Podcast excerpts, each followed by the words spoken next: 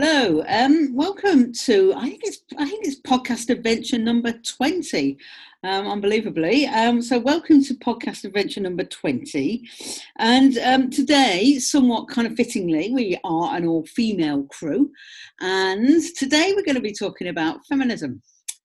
And um, before we kind of go on to that, can, shall we all just say hello individually or together? Hello, everyone. Who are you? Hello. Hello. Hiya. We are joined by Bex, Heather, Antonia, and Tonya today, and me, Liz.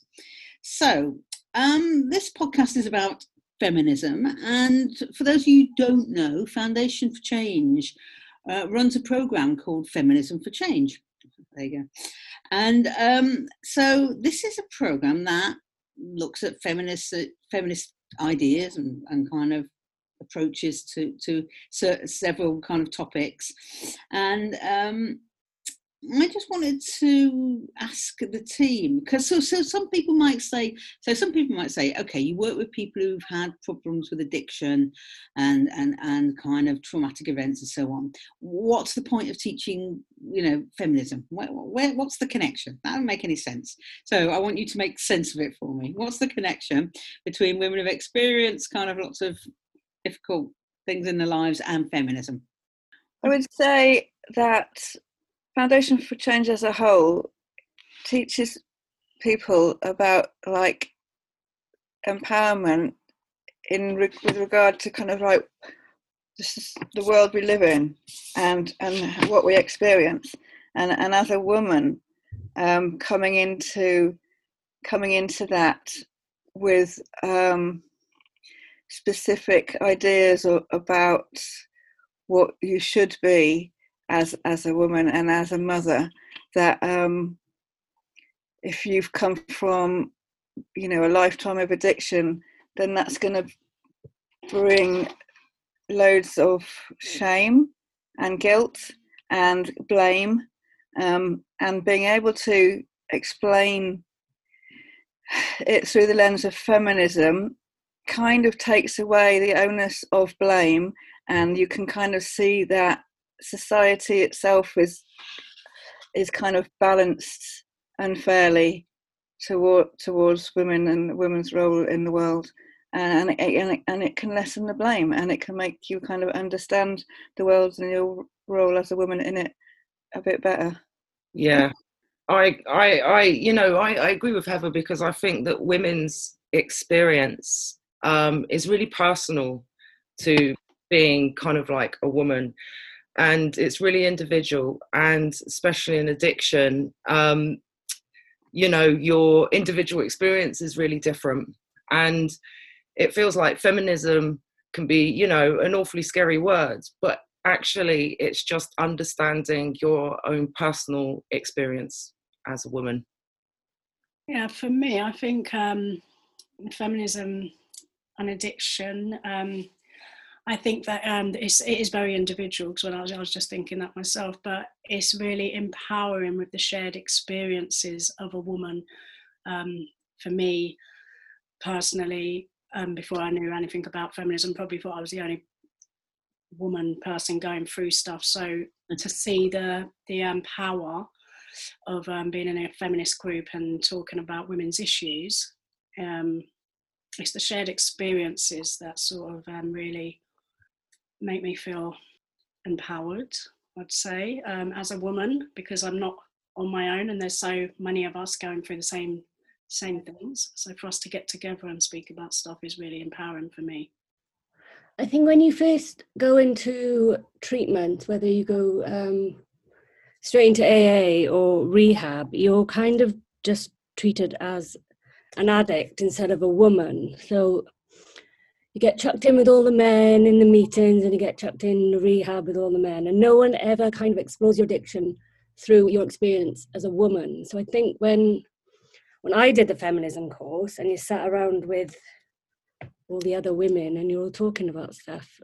I think a lot comes up for you in that feminism course about your addiction and the way you've experienced it in this world as a woman. It's completely different to a lot of men's experience. Yeah, I mean, picking up a bit of a theme from you here, um, that that you know started off with Heather that actually the experience of addiction of as a woman is is is a very different one from from you know our male counterparts, if you like. Um, the the the thing about treatment is interesting as well, isn't it? Because I know that for I think for a long time now, but you know, men have outnumbered women in treatment by about three to one. Because there's lots of reasons why women are also quite kind of reluctant to go into treatment as well. So not only is the treatment system for addiction, you know, kind of um, w- women are kind of less less present in that system. But also um, of course the system the treatment system we're talking a lot about systems lately but the treatment system is you know it, it's very much functions in response to, to the majority of men that go through it. So that I mean that in a way was some of the some of the thinking we had about uh, when we set up feminism for change because we, we we we thought that feminism is just a way of understanding system, isn't it? And the system that feminism is understanding is patriarchy. You know, it's patriarchy. It's a way of understanding a system. Um, and and quite a lot of feminism is also quite critical of capitalism. I think it's fair to say, as a system. So, like, you know, like feminism a way of, of, of, of understanding what happened to you as a woman, but with with in particular uh, emphasis on addiction. What what? Can we go a bit deeper into this? I mean, what what do you think the kind of different different experiences are? What are they around? Well, you know, I suppose it's kind of um, being a woman in in the first place and like you know it's women's biology um, and you know we as women are the ones which kind of like give birth have children um, and you know i think in society's eyes but also practically you know it is generally women's responsibility to nurture rear children which comes with its own kind of set of you know responsibilities. And you know i'm not a mum but i have lots of friends in addiction um, who are in recovery who are mothers. Um, and you know i think that you know the hurdle of actually navigating motherhood and you know having to be a good mum at the same time of having I don't know. It's like the stigma of addiction um, is all of a sudden makes you a bad mother. It's just like you know, it's huge. It's kind of like you know, you, I can't imagine how suffocating and debilitating that must feel, which is very unique to kind of like you know, yeah, being being being a woman. And also a massive restriction on on on actually getting help if you are addicted because you have a massive fear of, of social services and your children being taken away. And it can be you know be years and years before before you you can you, you go there because of that fear. Yeah yeah. And that that's really it's really really commonplace. That's you know you hear it again and again. I mean it's just about it, there's a lot i mean here again you know we're talking very clearly about the, the, the, kind of role of feminism in, in understanding this because it's that sort of double standard stuff where there's that there's that kind of um, idea of a kind i know it's not the same for all men but the idea of a kind of a male drug user is rather swaggering kind of you know cool kind of you know and obviously that's not you know lots of men's experience but it's your nick caves it's your like oh yeah you know like here i am you know you know sort of taking on the world. And I, you know that feels like a very different um, um, sort of way of understanding substance misuse rather than the shame that tends to be around women. Either it, because if they're mothers or if they have to fund their drug habits through um, survival sex or sex work you know? They're very different experiences. Well that you know again brings us back to that kind of thing of patriarchy and how we're kind of like socialized to to be certain ways and, and to judge others in certain ways. And that obviously that affects men as well as women. Mm. you know there's it's not just as poor women. It's it's stifling and not being able to live your own kind of like life and how you want to live without with outside of these really confined stereotypical rigid roles of, of our genders and how we we have to behave and look and think and speak or not you know all of it. I mean, you, you know, uh, again, I don't want to kind of end up talking about men, um, but you know, I think I think like lot, lots of lots of men have have real kind of difficulties with their emotions um, because they're socialized to be a certain way and, and not to be, you know, not to be gay or not to be, I don't mean, you know, homosexual. I just mean don't be a, you know, don't be gay, don't be a girl, don't be emotional. And, you know, that, that forms a very difficult relationship with your own emotions. And what do you do with that? You know, you, you can use drugs and alcohol to, to escape those, those difficult relationships with your emotions, I think lots of men and you know and, and women we're talking about a specific set of circumstances for women using drugs and alcohol aren't we and, and their experience of the treatment but i think it's a good point generally that those stifling roles don't you know aren't too good for anybody mm-hmm. making me think of um when i first got really ill when i was drinking a lot um no one really knew how much I was drinking because it was baffling to them how I got so ill. And while I was kind of, they were all discussing it, they were thinking, oh, maybe it's because her boyfriend hasn't proposed to her. That's, this is why she's she's been drinking because she's not married yet and she's 30. Oh it must God. be it. Like that was the answer for my drinking, that I hadn't been made a wife yet. It's, you're suffering from well very i know very on i'm just slightly off topic but very on um very early on when they discovered morphine um, no, no, when they discovered heroin, that's right, because they discovered morphine's used first as, you know, sort of for soldiers on the battlefield to, to kind of cure pain. And then they discover heroin, and heroin is first used as a sort of treatment for morphine addiction. Go figure. um, that doesn't make any sense. But they, the first, the early days of heroin, it was um, prescribed for spinsterhood women who were you you know like that bex um, for women who were unmarried you know by 30 they'd say goodness what you need is some heroin. And it was probably quite effective actually you know all these kind of women floating around in crinolines kind of being like yeah great. I'm cool about not being married now. It's fine. Yeah. That is so me like a hundred years ago not even yeah Sorry, we are not in any way glamorizing the use of heroin or the wearing of crinolines. Um, we want to make that perfectly clear. Um, but I just found I just found out a little fun fact actually uh, uh, to do with feminism. The word when we, spinster is like this derogatory word now, but it actually comes from the fact that, that spinsters were women who were so good at their own art that they could they were like could fund themselves and look after themselves so they didn't kind of need a man. So they were uh, self-sufficient basically in like you know a few hundred years ago. Um, and so that's kind of and yeah so they've become they didn't need a man they weren't didn't get married. And now that's become like this derogatory term for for women that are you know these poor women that haven't got men Wow. Reclaim the words.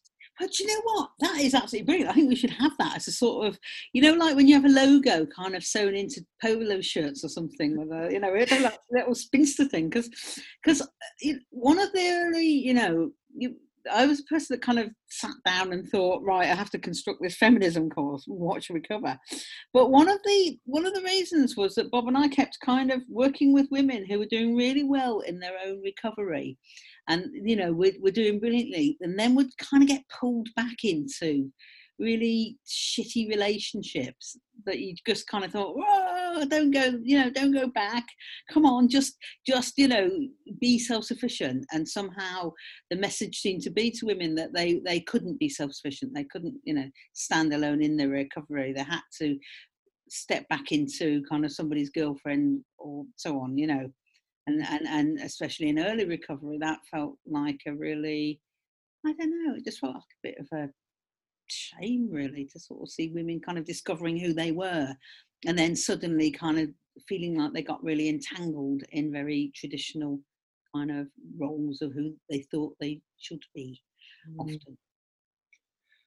Um, so you know, like I really like this idea of being a self-sufficient spinster mm. for a little bit in your life. And I think it kind of might be a bit necessary in rec- early recovery, certainly. Well, there is that thing, isn't there? Like when you come out of toxic relationships, or just to, you know, rather go straight into another one to kind of like have that space to kind of find yourself. Yeah. And I guess in recovery, it's kind of that kind of thing of the same kind of thing. You need that space to actually find find yourself and find who you are in the world without having that kind of like crutch that that you've always had. Yeah. And I, you know, it's kind of so interesting that as well because I think you know, women's only groups and courses are kind of so important to have that space to find yourself in recovery. Um, and you know, I think sometimes in some cases it, for for different reasons it can be quite intimidating as a woman going uh, into mixed groups, whether it be kind of things like NA, AA. So having kind of like a, a space where you look at female only issues uh, through the lens of something like you know feminism and understanding feminist history um, is your space to kind of you know get into spinsterhood and and really kind of, yeah in, enjoy enjoy finding out who you are again like as a woman you know it reminds me, I very early on, I don't know, I'm going to name them, they don't exist anymore. Um, very early on, um, in my recovery. Well, I don't, don't think I was in recovery yet, but um, I, I I was told that the what was the Portobello Road Drug Project was really good. I didn't really live in West London, but I sort of trekked all over the way. I was living in North London, but I, I kind of went over to West London and turned up on a women on a Wednesday morning, I think it was, because was women's women's morning. And I arrived, knocked at the door, and they opened it and went, "Oh, it's you can't come on. It's women's morning." Um, it's a bit more androgynous in those days, and I just said, "Oh, I am a woman. You've got to let me in." um, but uh, so I was rejected from the women's morning. Um, they were all right in the end. I was a bit, you know, a bit more androgynous in those days. Um, but um, I think that sort of space to find out who you are is really, uh, uh, you know, is really important. And but also not just to, to, you know have some critical thinking about that as well. I mean that's what feminism brings doesn't it? A bit of way of understanding who you are with a bit of you know on sort of deeper understanding than just sitting around kind of chatting or what. And building up relationships with other women. I think a lot of women come in going i i don't get on with other women. You know um, there's reasons for that. Um, and and and as the time goes on being able to share your experiences and realizing that you know as a group of women you have experienced the same you experiences you know you've gone through the same kind of struggles and and it's very much a kind of like a bonding bonding thing to know that you you know you aren't you're not alone as a woman in the world and other women have experienced those kind of things. Because we're very much you know taught to kind of split ourselves up and be kind of again not against each other but just com- competing competing against each other you know so. Totally. I mean it's the old divide and rule isn't it? You know that's what power does it's kind of pits people against each other. Mm-hmm. and um yeah they're, they're too busy kind of you know conflicting with each other having conflict with each other so to take on smash the patriarchy and move on and then rule the world as spinsters. Um, well, the interesting thing about this is, is also the word feminism. Because um, I remember when Bob and I, you know, very early on, were talking about the course. We, we talked to a few sort of drug workers and went, look, we're thinking of doing this course called, or this program called Feminism for Change. Those drug workers were like, yeah, that's really great, but I changed the name. Nobody's going to turn, you know, no women are going to want to turn up for a, a, course called feminism. Why don't you call it, you know, like Women's Tuesday or whatever, you know, kind of something, you know, women's group. Um, why don't you call it that? And um, we were like, no, no, it needs to be called feminism because that's the bloody point of it. What have, and Antonia and Heather here, you, you were actually running the course. What you know, what what do you think people's people people's response to that word is or coming into it? Because I I think people are quite curious about it. Self. I think it's a quite have, loaded word, and I think that um, some women are quite scared of it, and they don't um, they don't know if it relates to them. The word, I think the word is quite um, heavy, quite loaded, a big word. But nevertheless, they're coming, aren't they? Yes, they are. They are. Because I think once you start looking at something through a different lens that you haven't never looked through before, I do think that it becomes more, um, you know, yeah, well, for me, I mean, I can talk personally. You just get um, a hunger to want to know more and to find out more, and to kind of apply it to yourself as a woman, and and to see where you are in the world and why, like you know, choices that we've made and stuff along the way. And feminism for me was a not a nice word. We have women coming in and like, well, I'm not a feminist. I I like men. it's like well it's, it's not it's not about not liking men you know it's it's that thing of like having specific kind of ideas about feminism or just angry angry women with short hair and possibly dungarees or, you know that don't like men and uh you know we have to kind of like tear that apart and and and take take the kind of like the fear, I guess, away from it. Yeah, because it's become loaded. Yes, I'm just curious though. Uh, like, why? I mean, why they're turning up in the first place? What? There's got to be something in there that's saying, well, this feminism thing, which I am not. You know, why? Why are people coming? Do you think?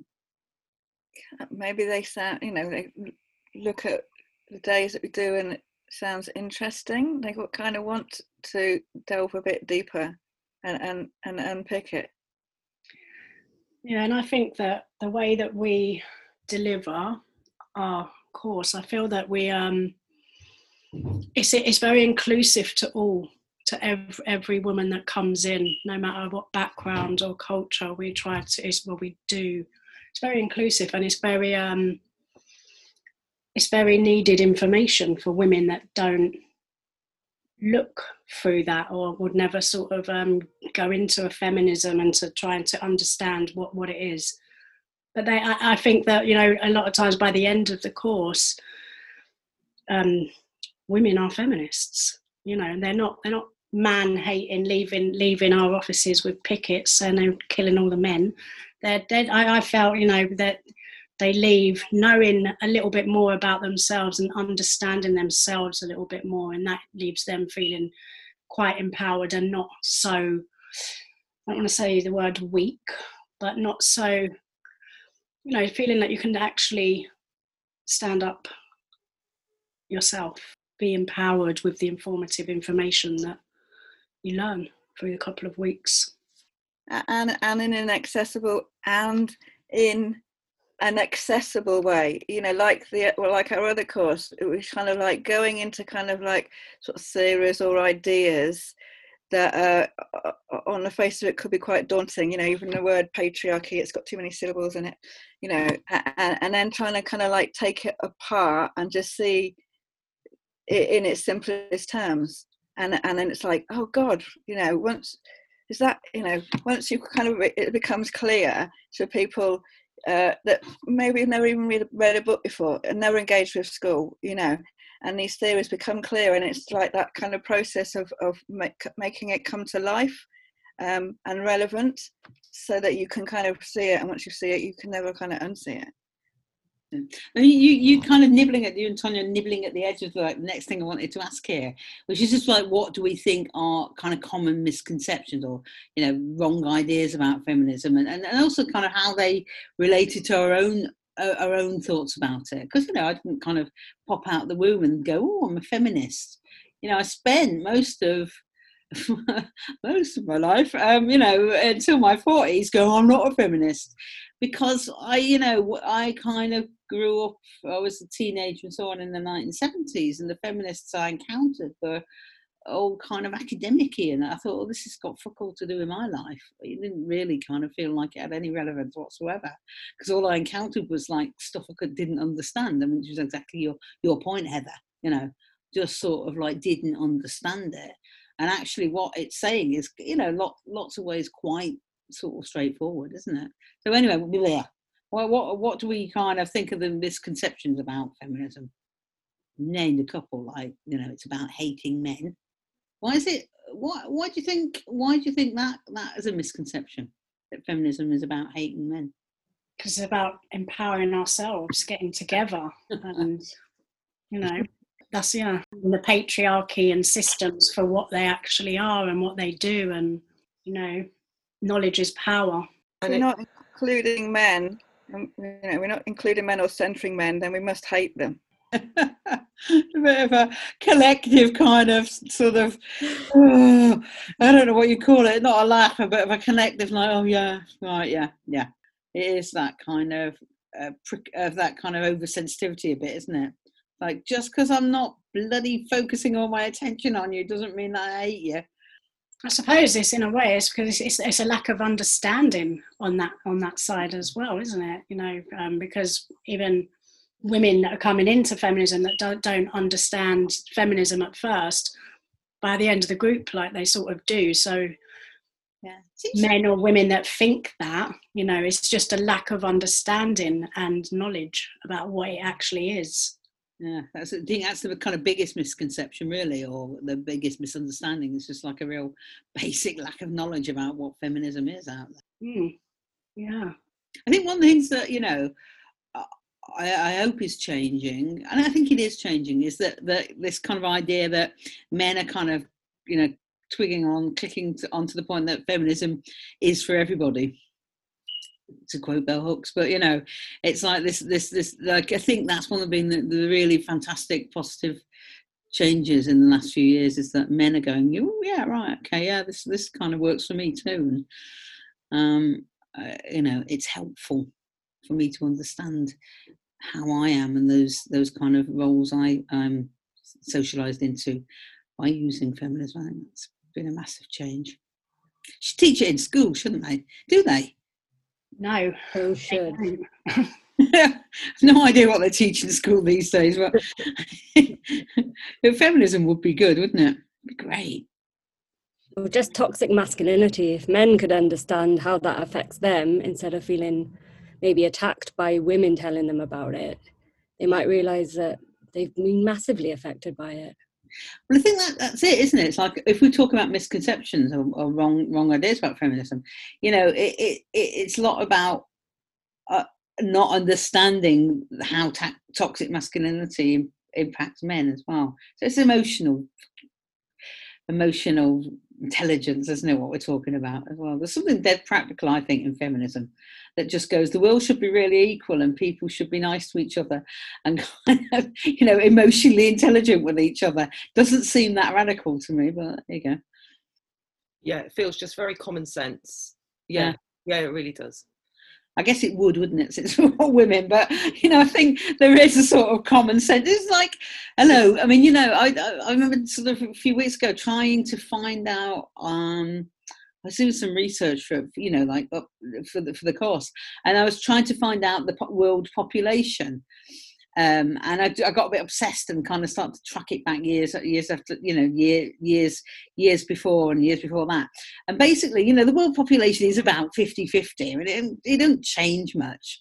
And the UK is about, you know, 50, like 50, you know, nearly 51% women you know 49.5% men or whatever. And you just think kind of logically this is equal you know like the world should sort of be about equal here.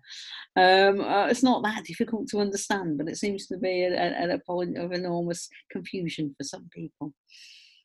What do you, and actually and the other thing that, that i wanted to kind of uh, touch on a bit was I want to ask you now before I touch on that.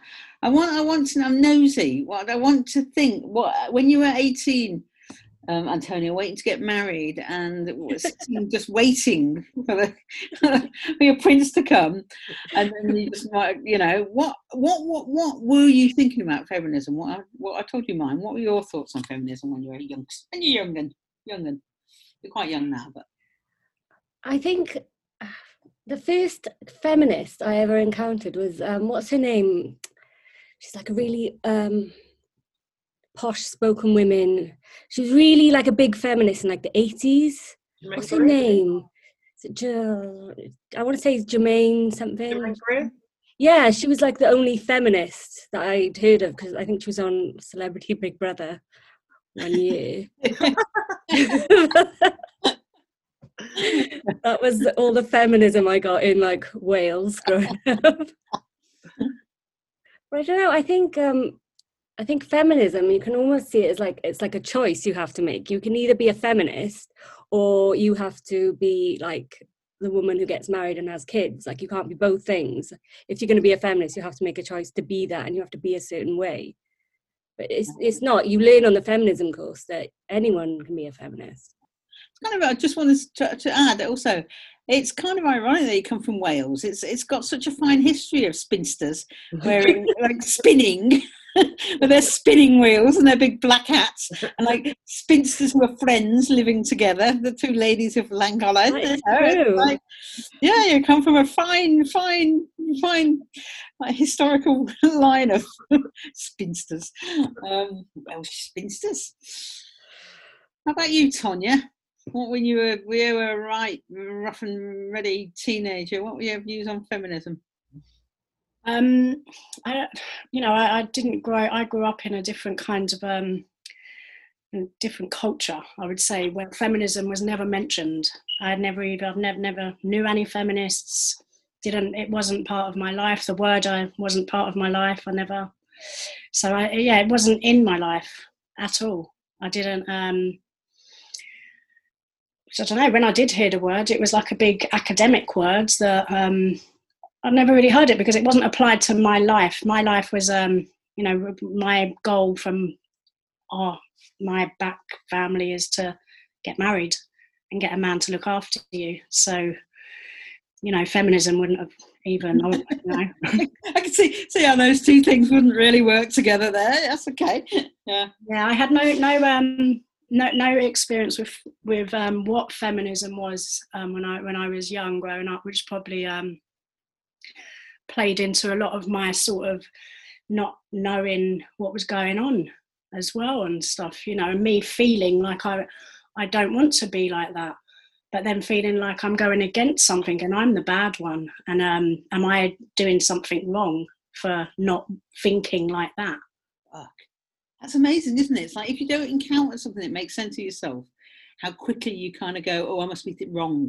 I must Mm. be thinking wrong." It's me. It's yeah, yeah, yeah. Like earlier, you talked about you know Antonia and and and and Heather and, and Tonya especially talked about when women get together and kind of compare. And actually, Beck Shooters, everybody has, apart from me. You've you've all talked about how kind of getting together with other, other women and, and and understanding your experience is that big kind of important shift to understanding yourself through other people. But like this idea of just never having encountered you know, Mm. and then just thinking, what's wrong with me? I don't want these things. What is wrong with me? How about you, Heather or Bex? What were little teenage selves? Well, I I was kind of brought up where my mum did everything, uh, and for kind of young, quite a young age, I, I kind of like seeing how like this is it's not really fair that like my mum works, my dad works, but my mum like cooks and cleans, does all that kind of stuff, and then as usual, you know, my education comes from like punk punk music, and I had a, an album called Penis Envy, and it had like the um, the words printed out of all the songs, and it was very much like blew me away how like challenging the idea of, of um, women's roles in society and marriage and, and all that. So that kind of was a massive kind of like beacon of of something changing in my life realizing that that there are you know people out there that realize that it is unjust you know because i was brought up by a mum that you know it was her job and her role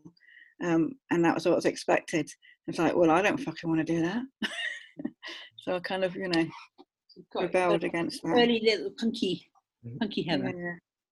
And how about you, Bex? You came and grew up in quite a kind of alternative milieu, didn't you? I did. So my mum was, you know, not an active second wave feminist, but uh, was very much involved in in second wave feminism, um, with protesting, kind of like being a part of 60s London and uh, 70s London, and so I sort of grew up with feminism sort of all around me, really, and so. A sort of the stuff we're talking about, I think I'm maybe that's why I'm such a sloppy feminist is because I take it for granted. But um, you know, my um, yeah, it's it's it's quite interesting. My dad's quite a, a feminist as well, and so like we lived um, where kind of quite communally, and so there were lots of women around, and I was kind of raised by lots of nice women um, and you know i think you know i feel really privileged for that situation um, and being able to kind of you know grow up with it. I probably take it really for granted if i'm honest with you.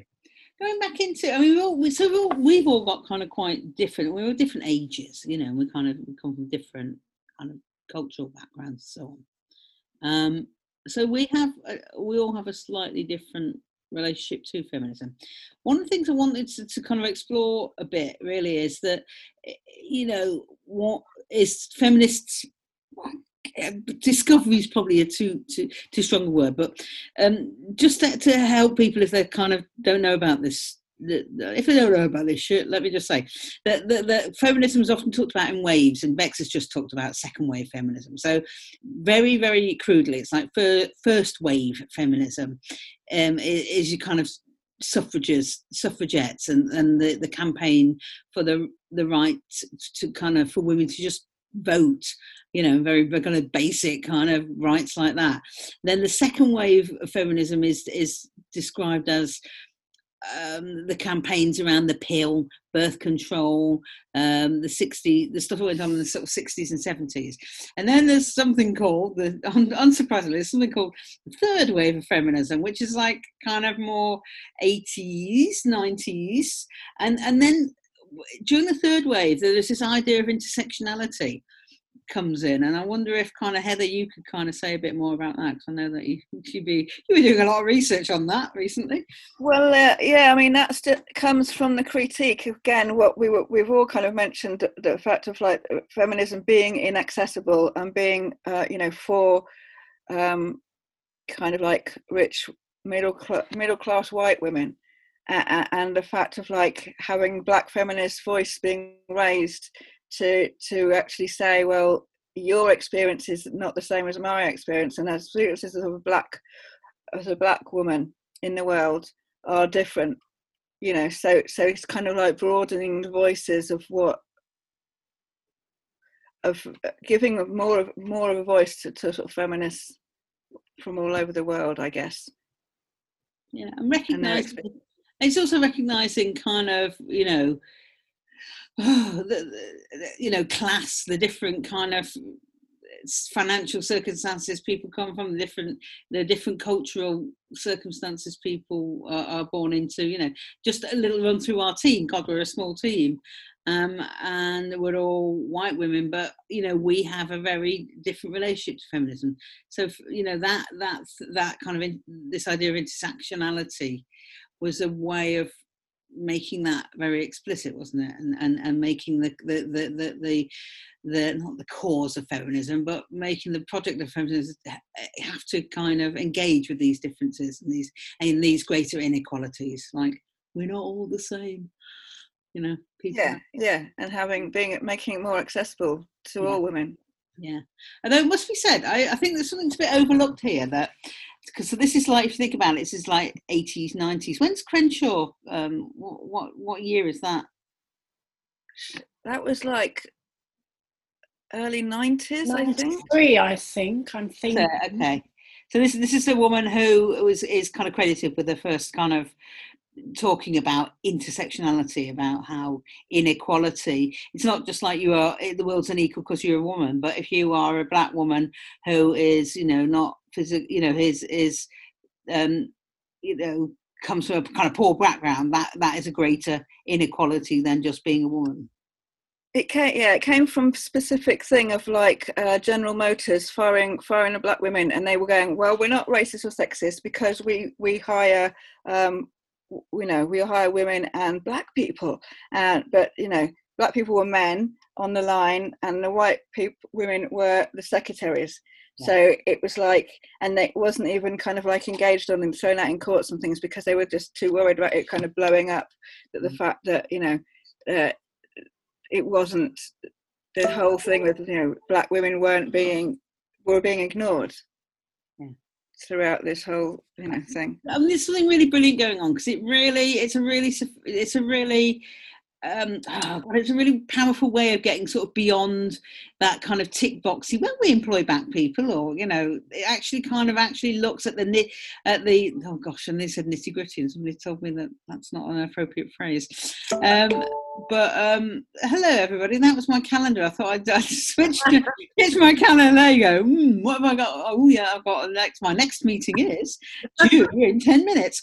Um, right. Okay. But you know, so this idea of intersectionality, it sounds kind of complicated, but it's actually really brilliant because it says the reality of people's lives isn't just that being a woman is you know creates greater inequality. It's all the other shit as well. So it's not just being. I read it as it's not just being a you know an addict that that life is difficult, you know, and and you often hear people go, "Oh, yes, addiction," you know, "Oh, it, you know, it, it's the same for rich people and poor people." Well, it's bloody not, you know, and it's and it's different for women. So we come back to this idea of intersectionality, intersectionality, and women and feminism really understanding that women's experience of addiction is complex and, uh, you know, covers lots of feelings of shame and difficulties around childcare and what it, how you get your drugs and how safe you are getting your drugs and lots of things, you know, mm. or your alcohol and what what that means. It, it, you know, it's a really kind of great way of kind of of understanding the world. Gosh, here we are making sense of.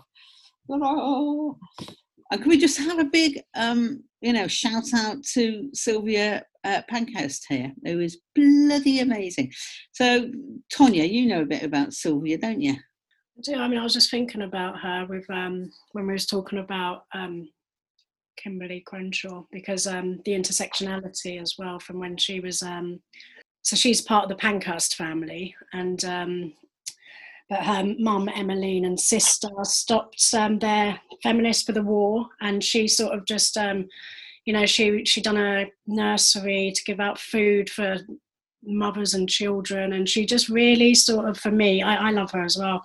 I think she's um she she tried to um, work with the working class people on the ground and um, kind of held that together. And I think she was rich intersectionality wasn't a word then but I think that that is what she was trying to do weave in people that are forgotten sort of on the on the floor. This is First World War, right? So this is like the beginning of the 20th century that Sylvia Pankhurst was really recognised um, that it wasn't just around women getting the vote. She was really, really clear about the lives of working class women and and it you know feminism or the suffragette movement needing to actually address the inequality the greater inequalities as well so she's way ahead of her time. I read, and uh, just this weekend, I really I read a really good article about um, the history of um, like servants, right, at the beginning of the century, so around the same time.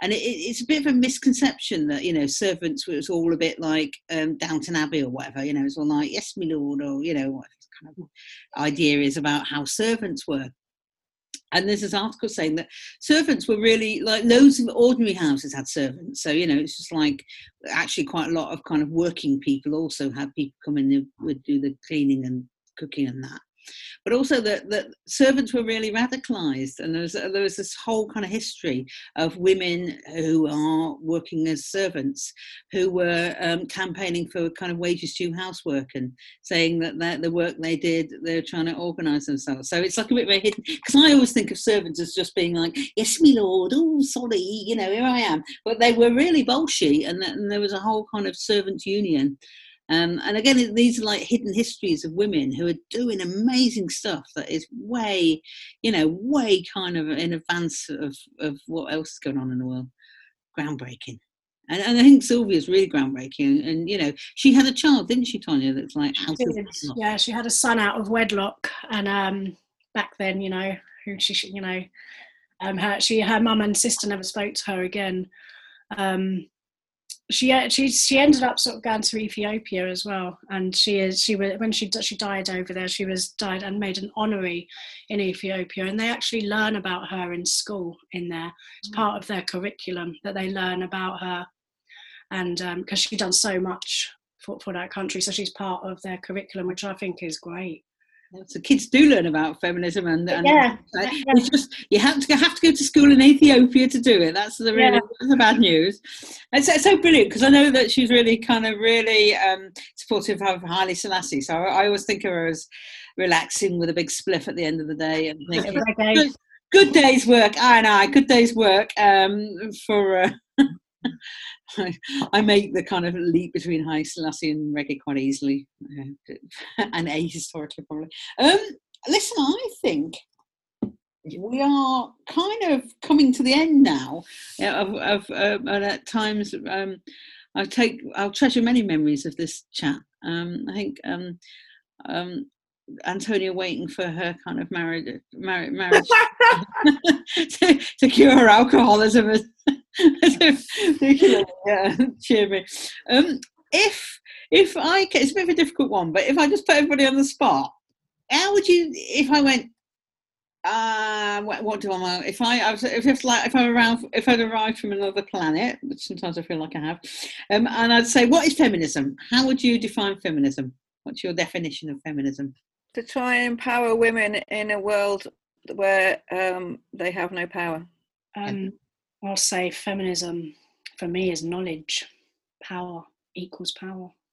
It's really hard to put into words. I think maybe it's about like recognizing the power of women that we've always had it's just never been as visible it's about making it more visible yeah it's yeah it is really difficult isn't it but um i would say so it's to understand um the world from the position of being a woman um, because I think you know our kind of sex is really personal to us, um, and yeah, feminism gives us that knowledge and understanding. Um, and I think uh, you know, for me, it's just a really, a really interesting way of understanding a system, um, i.e., patriarchy and capitalism, that is really damaging to the people that live in it. Really, really great way to understand why those systems are so damaging. Good. End. Thank you. All right. Thanks, Liz. Thank you.